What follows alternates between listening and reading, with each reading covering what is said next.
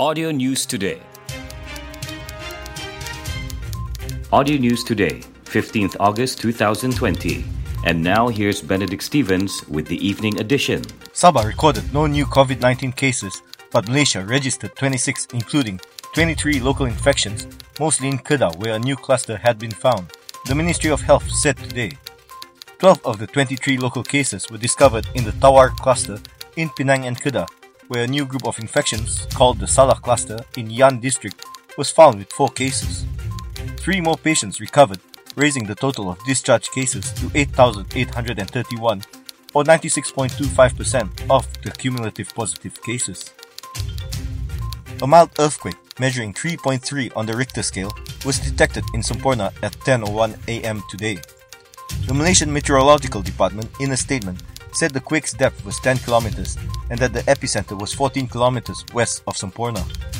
It said tremors may continue to be felt in Semporna and that the department was monitoring the situation closely. The recommendation by Global Bersih to allow absentee voting for Sabah voters living in Sarawak or Peninsula Malaysia in the coming state polls is not allowed for now, said Election Commission Deputy Chairman Dr. Azmi Sharom. However, he said any improvement would be made only if it does not affect transparency of the voting process. The EC will continue with efforts to improve the postal voting process apart from exploring alternative options for absentee voters. This is being looked into under the EC's improvement plans and a committee has been formed to study the matter. This is a process that cannot be made in a rush as any improvements must be made with caution, he said in a statement today. Electoral Reform Group Global Bersih has called on the EC and the federal government to amend existing regulations to allow Sabahan and Sarawakian voters living in Peninsular Malaysia and vice versa to be registered as absentee voters. The postal voting facility is currently only provided to registered voters who are living outside Malaysia and are registered as absentee voters. Meanwhile, Azmi said the EC, through Pos Malaysia, will use the services of an international courier company to deliver the postal ballot envelopes to Sabah voters residing overseas for this election. This is due to Pos Malaysia's temporary cessation of international mail and parcel services, as well as Pos Malaysia Express Mail services to all international destinations except Singapore since August 3rd, he said. The Sabah Legislative Assembly was dissolved on July 30th. The state election must be held within 60 days from that date. The EC is scheduled to hold a special meeting in Kota Kinabalu this Monday to discuss matters related to the Sabah state election. The United Progressive Kinabalu Organization, or UPKO, has proposed that the Election Commission set up remote voting centers for Sabahan voters in Peninsular Malaysia, Sarawak, and Singapore to enable them to vote absentee during the Sabah state election. Its Deputy President, Senator Datuk Donald Peter Mojuntin, in a statement today, said the practice of setting up these voting centers had been adopted globally and has now become common amidst the COVID 19 outbreak as more countries have expanded measures to mitigate transmission risks. He said in this regard, Sabah's political parties could arrange polling agents to be present at the identified locations for transparency. Mojuntin said UPKO proposes that the centers in Peninsular Malaysia be placed in Kuala Lumpur, Johor Bahru, Ipoh, Perak, and Penang. In Sarawak, he suggested centers in Kuching and Miri, while for Singapore, at the Malaysian High Commission. UPKO also suggested setting up remote voting stations for rural voters based in the cities within Sabah namely in Kota Kinabalu, Sandakan, Kudat, Keningau, and Tawau, as an effort to mitigate the risk of COVID 19 spreading to their hometowns.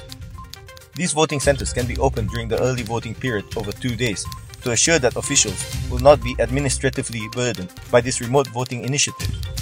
Sabahans must be kept safe and be allowed to vote safely.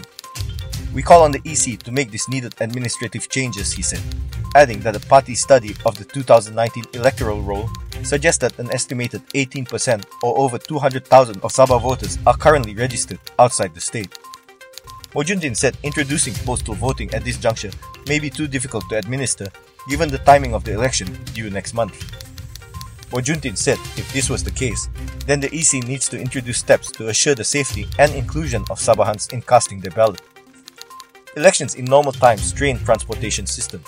During COVID 19, full buses and planes increase risks. While we can all adopt the protocols of using face masks and hand sanitizers, recent events in Kedah show that it only takes one super spreader to infect a whole community, he added. Party Warisan Sabah Permanent Chairman Datuk Liew Vui Keong said the candidates for the coming Sabah state election should declare their assets and sources of income to their respective party presidents. Liew, who is also Batu Sapi MP, said the move was to ensure that no candidate would be involved in irregularities or abuse of power after becoming elected representatives. It is a good policy for potential candidates to declare their assets to their respective party presidents, he told reporters after opening the annual general meeting for Wanita, Wira, and Wirawati of the Lahad Datu Warisan Division today. Liew said normally the declaration of assets and sources of income is done after the candidate wins the election and becomes a cabinet minister. Meanwhile, Liew also expressed his intention to bring the issue to the Dewan Rakyat sitting so that all members of parliament who do not hold any post would declare their assets.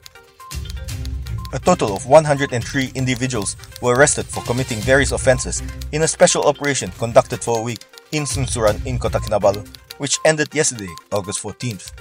Among the offences committed was failure to comply with the standard operating procedures during the Recovery Movement Control Order, individuals involved in the Open Gambling House Act, offences under the Dangerous Drugs Act, as well as illegal immigrants or PTI.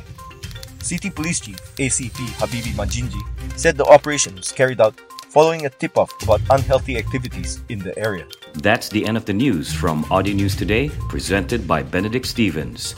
Audio News Today is produced by Audio Studio Works and distributed in partnership with Sabah Info. For more news, join us on Telegram t.me slash Sabah Audio News Today.